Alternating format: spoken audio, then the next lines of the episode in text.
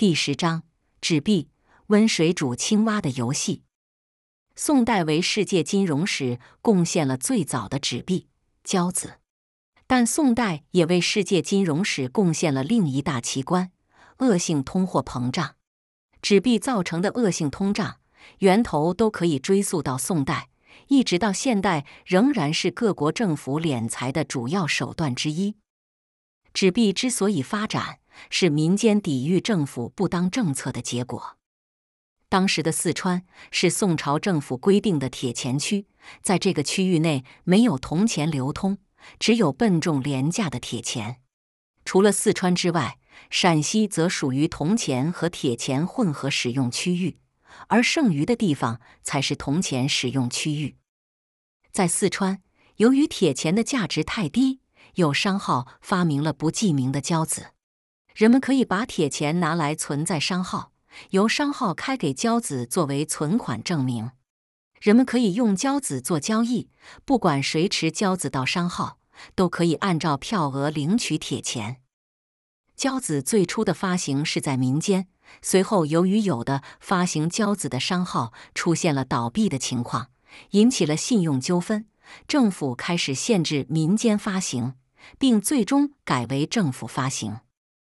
官方交子发行之初实行了准备金制度，但随后政府开始加大印钞量，准备金制度被破坏。这时候的交子已经成为不可兑换的纸币。一旦政府掌握了利用印钞来筹款的秘密，纸钞就成了最隐秘的敛财术，让政府神不知鬼不觉地从民间将财富吸走。纸币猛于虎。一九四八年八月十九日，国共内战已经进行到了后半场。为了解决严重的通货膨胀问题，国民政府发行了一种新型的货币——金圆券，来取代已经贬值的法币。按照规定，金圆券的发行总额为二十亿元，并且有黄金储备作为后盾，每一两黄金兑换二百元金圆券。每一两白银兑换三元，银币一枚兑换二元，美金一元兑换四元。由于法币已经严重贬值，政府要求民间用三百万元法币兑换一元金圆券。然而，政府受迫于严重的财政缺口，三个月后就取消了发行限额，印钞机嗡嗡开动，一刻不停。到了一九四九年一月。发行超过了二百亿元，三月份达到二千亿元，到了五月，竟然发行了六十八万亿，超过了限额的三点四万倍。钞票发行过量引起的巨大恐慌，又让纸币加速贬值。一旦大米的价格涨到了价值数亿元钞票，这次超级通胀是国民政府垮台的重要因素。然而，这却不是中国历史上唯一的大通胀。从古至今，中国最不缺乏的就是纸币泡沫。从近处讲，一九四九年之后，中国也曾发生过大通胀。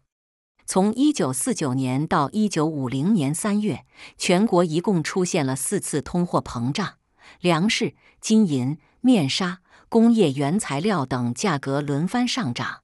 其原因就是财政收支的不平衡。据统计，一九四九年的财政收入相当于粮食三百零三亿斤，而财政支出却达五百六十七亿斤，赤字达到二百六十四亿斤。为了平衡收支，政府将大批的纸币抛向市场。自一九四八年十二月人民币发行到一九四九年年底。一年内，通货增加了一百六十倍，至一九五零年二月更增加到二百七十倍。结果，物价横飞，人们纷纷囤积粮食，爆炒金银。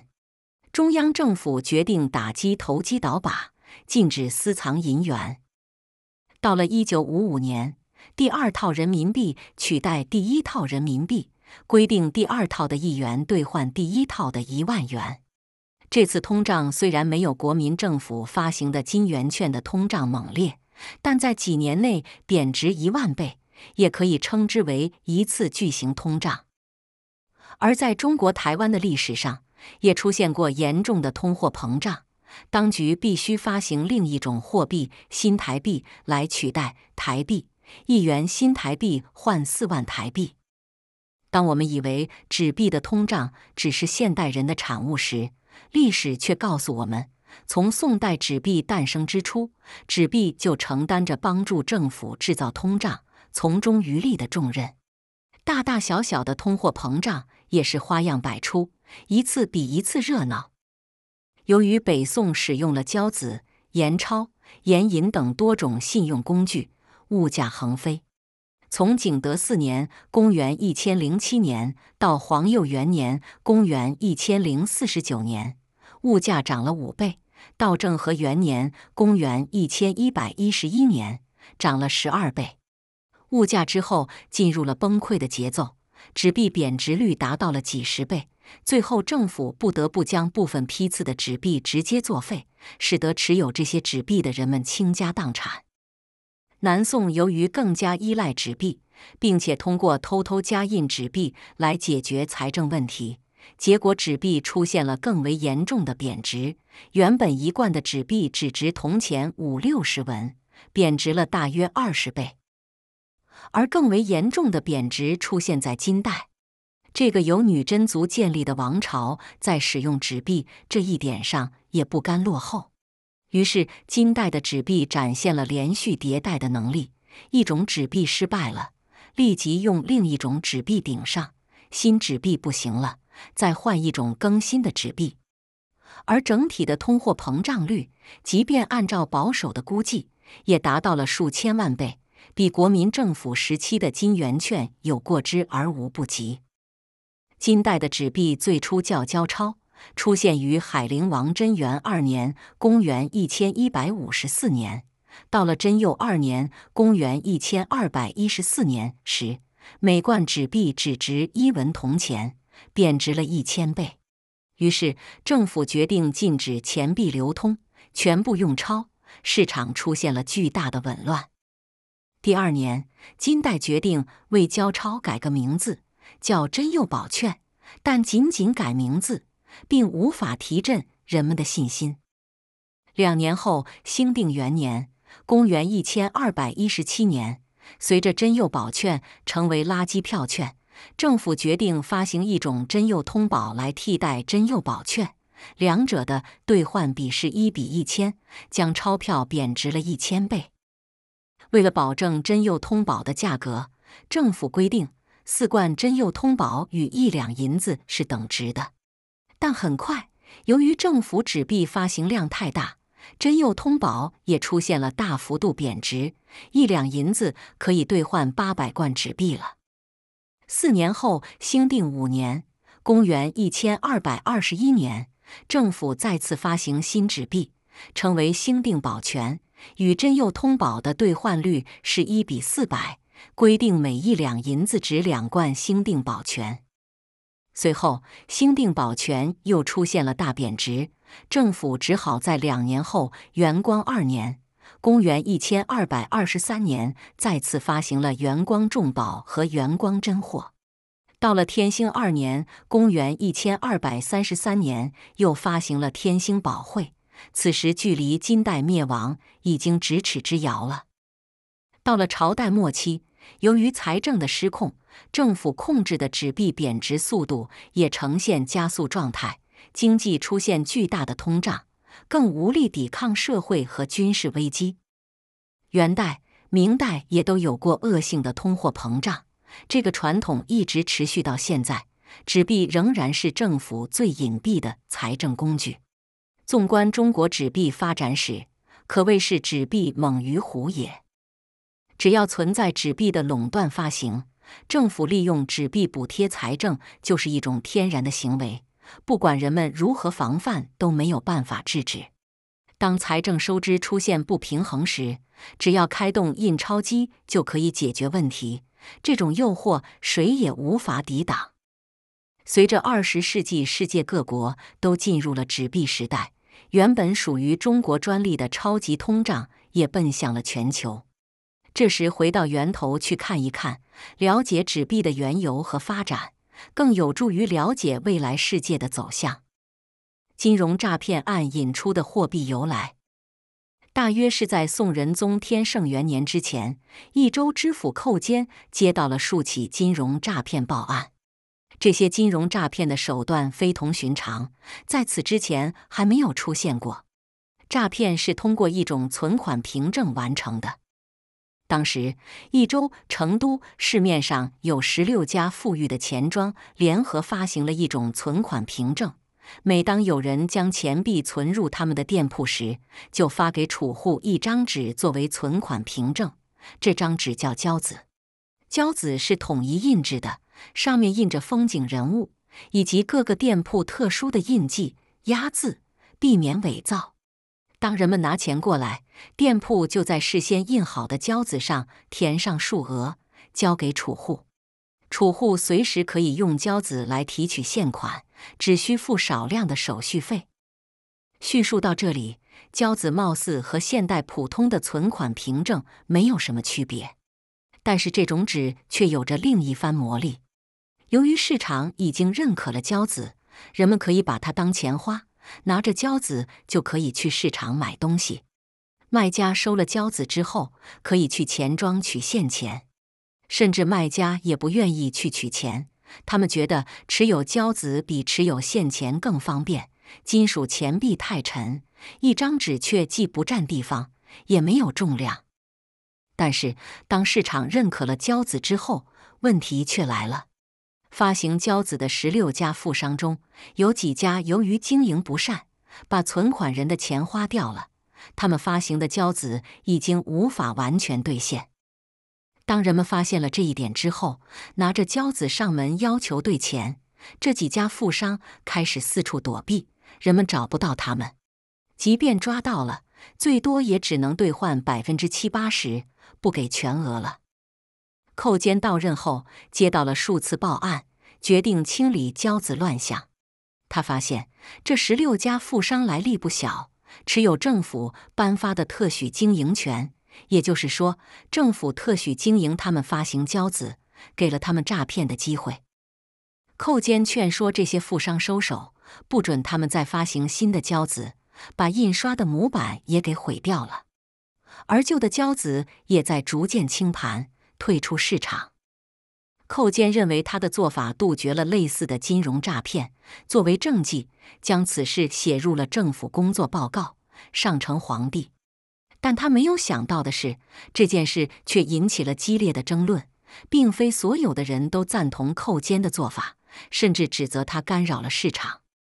恰好这时，薛田取代了寇坚担任益州知府。薛田和转运使张若谷两个人经过调查，得出的结论是：交子不能作废，因为一旦作废了交子，将在整个四川地区引起巨大的混乱。为什么交子对四川如此重要？如果看得长远一点，就会发现它是一千多年以来民间最大的金融创新，代表着民间社会对中央集权式的金融体系的反叛。也解决了从汉代以来一直困扰着民间的问题——钱荒。自从汉武帝将铸币权收归国有之后，政府的低效就一直让民间缺钱。在中国古代，把这种现象叫做钱荒。所谓钱荒，是指与经济规模相比，铸币的数量总是不足，而铸币的质量也总是持续低劣。每个朝代之初，货币质量是最高的，但由于政府的造币能力不足，铸造的钱币数量有限，人们无法找到足够的货币进行交易。到了朝代末年，所谓的铜钱大部分都已经不是铜了，而是铜、锡、铁和各种合金的杂合体，甚至脆弱到一摔就碎的地步。政府通过铸币从民间抽取了过多的资源，却总是生产不出足够的货币数量。以唐代为例，唐代已经是一个商品经济发达的时代，但是唐代的货币数量却一直不足，政府没有能力铸这么多钱，却又禁止民间铸造，于是民间只能偷偷的铸钱用来交易。唐代的钱币是唐高祖发行的开元通宝钱。每一千枚钱币重六斤四两。民间铸币质量要差得多，他们只能偷偷地跑到山里，用小炉子融化铜块，钱模的质量也比不过官钱。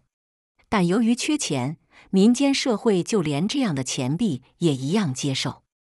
唐高宗时期，民间的私铸行为已经非常严重，他下令不准恶钱流通，但屡禁不止，只能听之任之。唐玄宗时代，宰相张九龄曾经提议放开民间铸币权，政府只关心钱币的质量，只要质量合格，不管谁铸的都可以流通。如果他的办法得到采纳，那么民间铸币的质量会提高，钱荒也会缓解。但皇帝没有采纳他的建议。随着唐代商业的发展，即便把民间铸的不合格钱币都算上。仍然满足不了金融需求，民间社会在没有办法的情况下，只能使用帛来进行交易。在唐代，几乎家家户户都养蚕和织帛，帛是一种最常见却具有一定价值的商品，同时也是政府接受的一种纳税工具。久而久之，帛也成了一种民间接受的货币。在没有铜钱的地方，人们就用帛来代替铜钱。只是帛并不是一种良性的货币，它的保质期是有限的，时间太长就会变脆和损坏。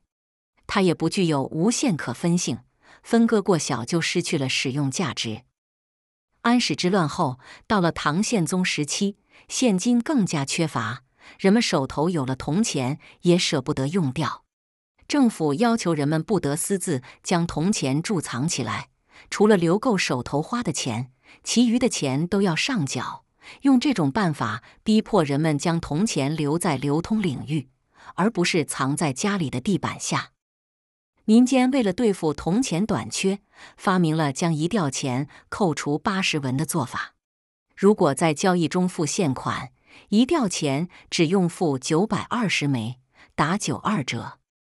由于铜钱过于难得。唐代后期的各个地方政府还都采取了限制货币流通的方法，规定商人不得携带钱币离开辖区。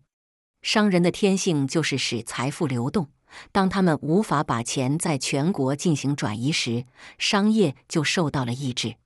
这时，民间就发明了一种规避的方法——飞钱。所谓飞钱，是一种汇兑方式。人们在成都把钱交给当地的汇兑商，由汇兑商颁发一张凭证，拿着这张凭证就可以到长安的汇兑所取钱。人们不用再带现金离开，避免了路上关卡的阻拦。飞钱的出现是民间利用技术手段突破行政管制的一次尝试。飞钱最需要的技术是雕版印刷术。唐代后期，正是印刷技术取得突破的时候，商人们恰好利用了这一点。宋代的交子就是借鉴了飞钱的技术，来解决宋代特有的金融管制问题。宋代七巧板式的币制，如果宋仁宗早期的一位商人要在全国做生意，会由于政府设置的种种障碍，面临许多现代人无法想象的新鲜事。比如，如果一个住在成都的盐商想去陕西卖盐，再把收入带到京师汴州去购买房产，那么他应该怎么做？按照现代人想法，他可以直接从成都批发盐送到陕西卖掉，再把钱带到京城。但是在宋代，他却要经历无数的折腾。为了做这个貌似简单的生意，他必须耐心地完成如下几步。第一，宋代政府规定食盐不得跨界销售。虽然四川也产盐，但是四川的盐严禁进入陕西地区。这位商人只能带上钱到陕西所在的盐区去批发盐。第二，宋代不同的区域使用不同的钱币。四川是铁钱使用区，只准使用铁钱。铁钱相对于铜钱要沉重得多。四川铁钱在其他地方也不被接受，他不能直接带上钱出发，而是必须持巨量的铁钱到成都的钱商铺子，换取钱商的汇款凭证。再拿着凭证前往长安，从当地钱商手中拿到陕西的钱。第三，即便拿到了陕西的钱，他还是无法直接去批发盐，因为盐是由官方垄断销售的。由于宋仁宗早期还没有推行范祥的盐业改革，所以这个商人必须拿着钱先去购买粮食等军需物资，再把粮食送到边关，让边关守将给他开一张凭证，证明他对帝国国防的贡献。北宋政府之所以要这么折腾盐商，是因为政府运力不足，希望商人都有爱国精神。帮助政府把粮草送到边关，所幸北宋的疆域是有限的，边关地区距离长安也不远，只需走几百里。第四，离开边关后，商人得到了这张凭证，但这只是生意的开始，他还得越过陕西，前往伟大的帝国首都京师汴州，把凭证兑换成盐票。这些盐票相当于计划经济的配额指标。注明他能够购买多少盐。第五，商人带着盐票去往盐产地提盐。北方的盐产地主要在山西谢州，这里生产的盐叫解盐。于是商人离开首都后，又马不停蹄赶往山西去领盐。第六，当商人从谢州领了盐之后，还只能在指定地区销售。陕西属于指定地区之一。他带着盐从山西再回到陕西。第七，假设他这次足够幸运，顺利的卖掉了手中的盐。当他卖掉了盐，拿到了陕西的货币之后，会发现钱币里既有铜钱，也有铁钱。陕西是铁钱和铜钱混用的地区，但是京师汴州却只使用铜钱。如果他把陕西的铁钱带到了汴州，不仅毫无用处。还可能违法，他只好再找一次汇钱商，把手里的铜钱和铁钱都交给汇钱商，领取凭证，到汴州取钱。第八，当商人带着汇兑凭证从陕西再次到达首都，他的旅行才告一段落。整个过程是三过长安、陕西，两到京师汴州，一进山西，一到边关，才完成了这貌似简单的生意。当他取了钱，买了房子，躺在首都舒服的宅子里时，回想起一路的艰辛，其中的感慨或许能让他词性大发，填几首词出来。上面的例子足以描绘出北宋围绕着金融、国防、盐业等垄断行业所产生的复杂的贸易体系。北宋是中国金融体系最复杂的朝代之一。在北宋之前。一个统一的帝国只有一种金融制度，但是北宋的金融制度却是七巧板式的，每个地区都有着不同的特点。如果不去追究更多的细节，北宋可以划分成三大区域：在四川地区是铁钱使用区，而陕西等地是混合使用区，剩下的地区是铜钱使用区。为什么要划成三块？而不使用统一的金融制度呢？这要从历史和政治继承性说起。唐朝灭亡之后，国家散裂成为五代十国的各个地方政权，这些地方政权都发行了自己的货币。由于战争不断，他们大都财政窘迫，铜钱不足。为了应付局面，有的地区发行了铁钱。中国发行铁钱的历史也很悠久。东汉开国时，四川地区曾经被一个叫做公孙述的军阀占领，他发行了大量的铁钱来解决金融问题。到了南朝梁武帝时期，再次大规模发行铁钱，货币堆积如山，物价腾贵，人们拉着整车的钱去买东西，有时候甚至连具体的数目都不算，只看有多少串。由于铁不是稀缺金属。与铜的比值相差很大，所以在同样购买力的情况下，铁币的重量要大得多。对于任何一个发行铁钱的统治者，这都只是穷于应付，不得不采取的办法罢了。到了五代十国时期，位于四川的后蜀由于货币不足，也发行了铁钱。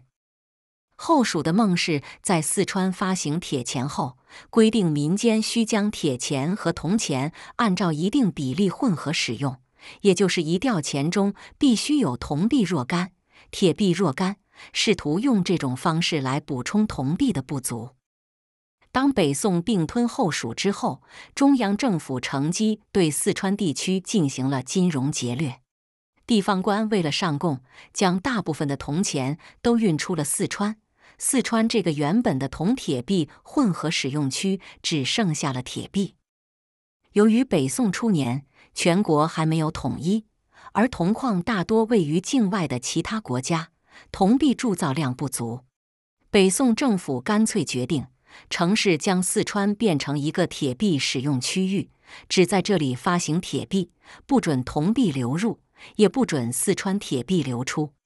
这项特殊的政策制造了全世界罕见的铁币区。陕西的情况又与四川不同，在北宋初年，陕西和北宋其他部分领土一样，都使用铜币，但随着西夏崛起，宋夏间的战争连绵不绝。而陕西则是战争的主要后方。到了宋仁宗时期，为了应付经费的不足，朝廷考虑采用四川的方法，铸造一批铁钱投向市场，将陕西从铜钱区变成铜铁钱混合使用区域。除了铁钱的问题之外，陕西还有大小钱问题。在铸币过程中，政府为了获取更多的利益，不仅铸造和铜币一比一兑换的铁币，还铸造了所谓的大钱。大钱也分铜和铁两种，每一枚大钱可以兑换十枚正常的钱币，称为小钱。这时，陕西就有铜钱大钱、铜钱小钱、铁钱大钱和铁钱小钱，一共四种货币。后来，河东路、山西中南部和陕西部分地区也采取了类似的做法，通行铜铁大小钱。陕西和河东地区变成了铜铁钱混合区之后，立即引起了民间金融秩序的混乱。在这四种钱币中，最不值钱的是当时大铁钱，所以民间竞相私铸这种铁钱。后来，官府意识到币值是不合理的。改为一枚大钱当三枚小钱，后来改为当两枚小钱，民间才慢慢把大钱接受下来。可民间虽然接受了大钱，对于铁钱还是很排斥。逐渐的，两枚铁钱只能当做一枚铜钱用，甚至三枚铁钱换一枚铜钱。币制也是朝廷大臣们交锋的主要论题之一。著名大臣欧阳修曾经去河东路考察过当地的币制，回来写了封札子，起罢铁钱札子，向朝廷汇报。他的结论如下：一、河东有两个铸造铁钱的钱监，分别位于晋州和泽州，两间共铸了大铁钱四万四千八百余贯，折合小铁钱四十四万八千余贯，小铁钱十一万七千七百余贯。二晋州铸造大铁钱的利润，用铜钱购买铁，再铸造成铁钱。铁钱的面值与成本之比有十五倍之余，铸造小铁钱的利润只有一倍有余。泽州铸造大钱利润二十三倍有余，小钱利润两倍。三铸造小铁钱并不划算，虽然看上去有一两倍的利润，但扣除人工成本和管理成本。加上铸造的数量有限，实际盈利的总额是很少的，所以不值得铸造小铁钱。四铸造大铁钱的利润很高，但由于利润过高，人们铤而走险，偷偷私铸，官府也屡禁不止，最终反而扰乱了市场。基于上面的理由，欧阳修请求废除河东地区的铁钱。欧阳修的结论是经过细致考察后得出的，但这个结论可以引起人们的称赞，却不会引来皇帝的实际行动。当财政吃紧时，政府几乎不可能放弃任何一笔收入。除了这两个特殊区域之外，其余地方主要使用铜币。北宋的铜币发行量巨大，好年份可以达到汉唐的几倍至十倍。宋神宗元丰三年。曾经最高达到五百零六万贯，也就是五十亿枚钱币，表明北宋经济的发达。但即便是这么大的发行量，政府都没有试图去减少铁钱，回归铜钱。发行量再大，政府都感到不够用，花费巨大的战争，贪食的冗官，让北宋的财政左支右绌，无力解决任何社会问题。到这时，四川的民间力量开始苏醒，创造性的发明了纸币，来解决铁钱难题。交子，民间播种，政府收获。宋太宗淳化四年（公元993年），四川发生了王小波、李顺之乱。叛乱中，位于四川的各个铸造铁钱的钱监都不得不停了工。在这之前，四川每年都铸造数十万贯的铁钱。当钱监停工后，民间立即出现了钱荒。在叛乱之前，四川人就一直苦于铁钱的不方便，探索着更加便捷的支付方法。在宋代，四川是全国经济最发达的地区之一，经济规模仅次于江南。可是，四川铸造的铁钱大钱每贯重达十二斤，小钱每贯也重达六点五斤，而铁币的购买力却小得可怜。一匹绢的价格大约是二十贯铁币，也就是一百三十斤重。一个女人如果出门买一匹绢，需要额外带一个壮汉当背夫，这人不是为了拿货，而是为了拿钱。就是在这样的背景下。钱庄发行了一种特殊的存款凭证，由于铁钱太重，人们直接拿这种凭据参与日常交易，把它变成了事实上的纸币。这种存款凭证与唐代的飞钱类似，却又有着本质的不同。飞钱只是一种汇款工具，需要汇款人本人到异地领取，而这种新的凭据却是在本地使用，并且具有匿名的特性。已经接近于现代钞票了。到了叛乱发生之后，由于钱荒的发生，这种存款凭证突然间变得更加流行，参与其中的钱庄数量也大大增加。在发行凭证时，私人钱庄突然发现可以偷偷的多发行几张，供自己使用。这多发的凭证并没有人存钱，是虚发行的，没有准备金。只要人们不同时都来兑换，就不会有露馅的风险。但是，当所有的钱庄都偷偷增加发行量，风险就产生了，总会有不谨慎的钱庄发行过度，到最后无法兑现。只要有一张票据没有兑现，其他持有票据的人听说了，就会赶快前来兑钱，这时就会发生挤兑行为，让市场出现混乱。到了宋真宗时期，一位叫做张勇的官员担任了一州知府，钱庄多发凭证引起市场不稳定的现象吸引了他的注意，在他的主持之下，进行了一次小规模的改革，将发行凭证的钱庄限定在最有财力的十六家，并形成一定的联保机制，增强金融市场的稳定性。在这时，这种纸质的凭证已经有了名字——交子。不过，由于是私人发行的，后来人们称之为私交子。随着时间的推移，交子已经逐渐成为人们生活中的一部分。人们再也不想回到如同扛蒜辫一样携带铁钱的时代。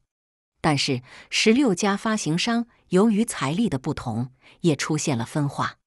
钱庄之所以存在，就是为了放贷。当人们把钱存进了钱庄，钱庄就会把这部分钱贷出去收利息。人们存入的钱并不随时都放在钱庄里。可是，有的钱庄管理的好，能够随时满足人们的提现要求；有的钱庄管理不善，就发生了现金流断裂。加上发行交子带来的更加复杂的管理问题，十六家发行商中有的渐渐落伍。有的成为优胜者，落伍者由于无法拿出足够的现金，只能按照百分之七八十的比例来付现。一个人带一贯的胶子来，钱庄只能付给七百到八百现款。甚至有的钱庄在提款人到来时，干脆闭门不出，让他们无法得到现款。当官司越来越多时，政府开始第二次审视起交子这一问题。此时已经是宋仁宗初年，担任益州知府的就是寇坚。寇坚决定废除交子，他劝说钱商王昌义等人关闭了交子铺，并逐渐把钱退给了存款人。然而，当他将这个问题上报给皇帝时，朝内却引起了一场关于交子存废的大讨论。寇坚代表的是废除交子的一派，但在他上呈报告之后，就离开了益州，被调往别处。接替他的是一位叫做薛田的官员，与薛田搭档的是转运使张若谷。两人调查后提出了相反的意见。薛田认为。由于胶子便于使用，要想废除胶子已经不现实了。如果政府明文废除，只会将胶子逼入地下，更难管理。与两人持同样观点的还有后来的胶子务负责人孙府。他说：“胶子可以伪造，钱亦可以私铸，私铸有犯，钱可废乎？但言治之，不当以小人费大力。”可是，薛田和张若谷虽然不赞成废除交子，但也并不赞成让私人发行交子。两人提出，与其让私人赚钱，不如将交子收归官营，由政府来赚取利润，补贴财政的同时，又让民间也享受交子的便利。于是，在民间发明了交子之后，官方跳出来赤膊上阵，将交子业务国有化了。同一年，薛田主持成立了益州交子务，负责发行纸币。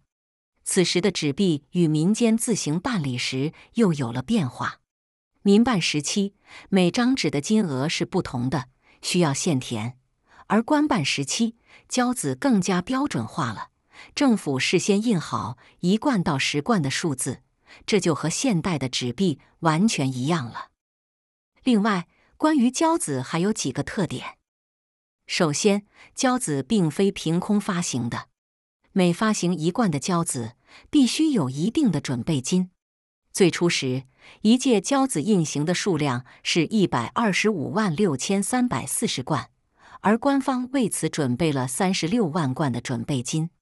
虽然保证金不是足额的，但考虑到人们不会同时提现，三十六万贯已经足够安全，保证了金融稳定。其次，交子有届的限制，每届三年，到第四年头则发行新一届的交子，同时将旧交子换回并销毁，保证市面上总共只有一百二十五万贯的流通量，避免产生通货膨胀。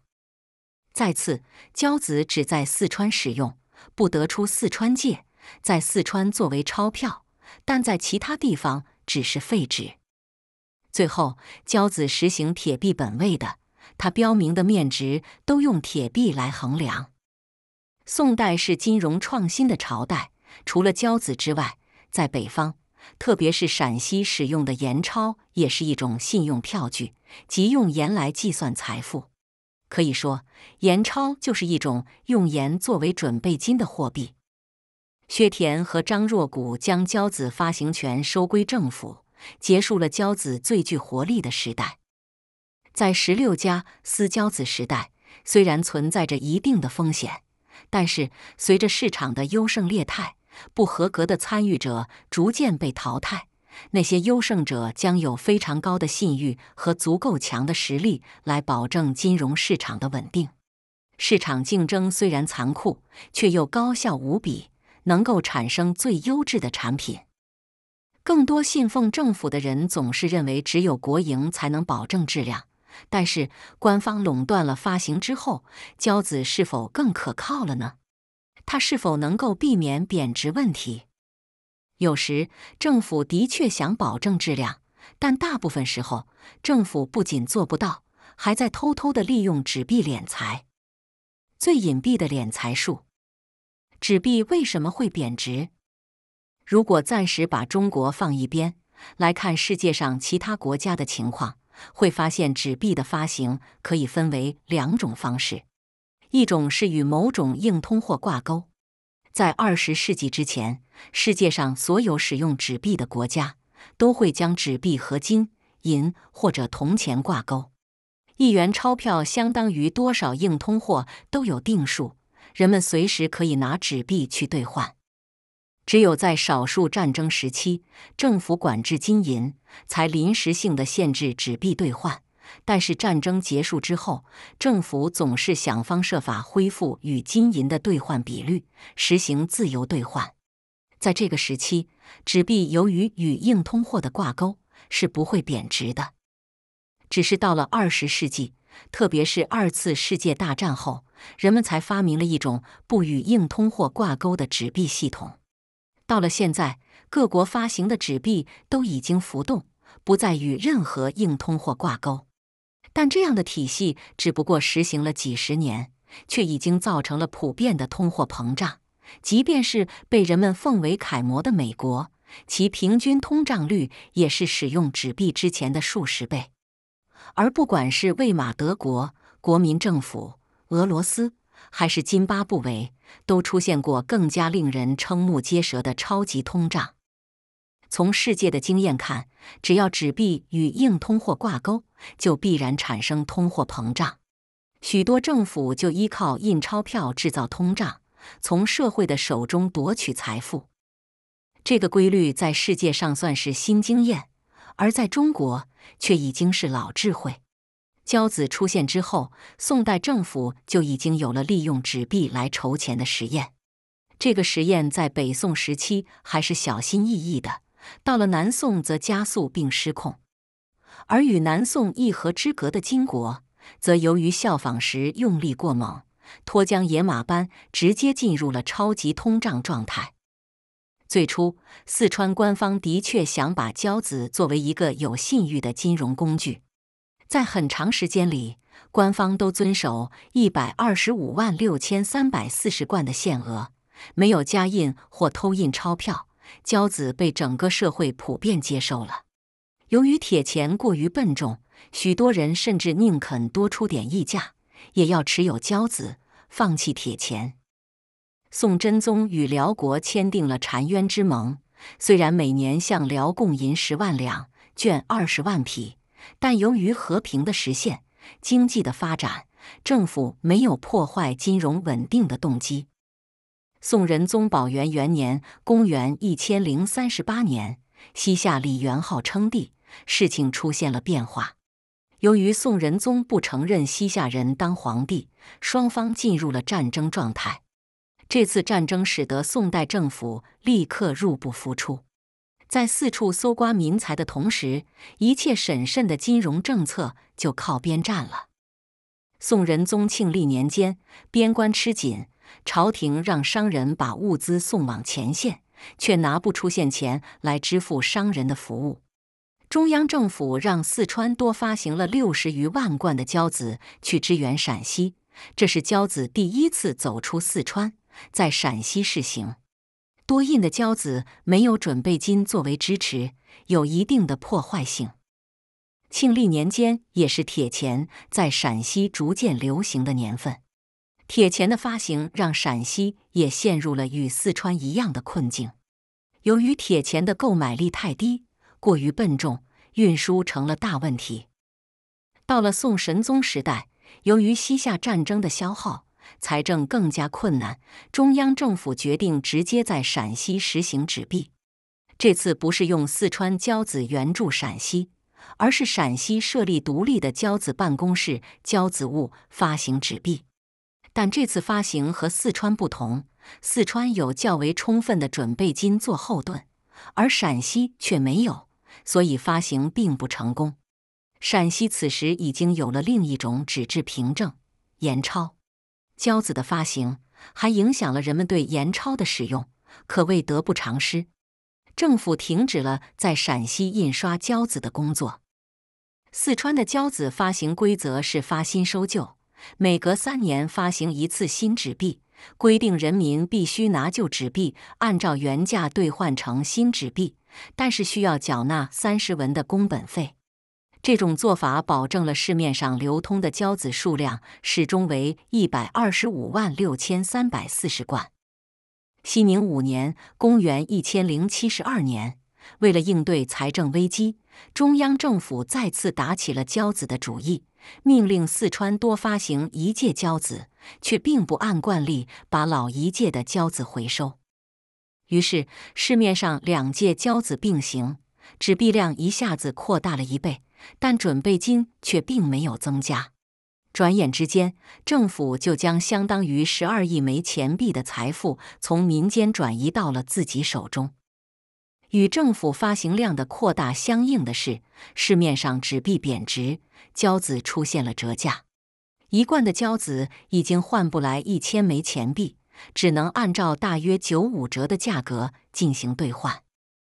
与此同时，随着纸币数量的增多，四川的交子逐渐向北方扩散，开始在陕西流通，更进一步影响了盐钞的生意。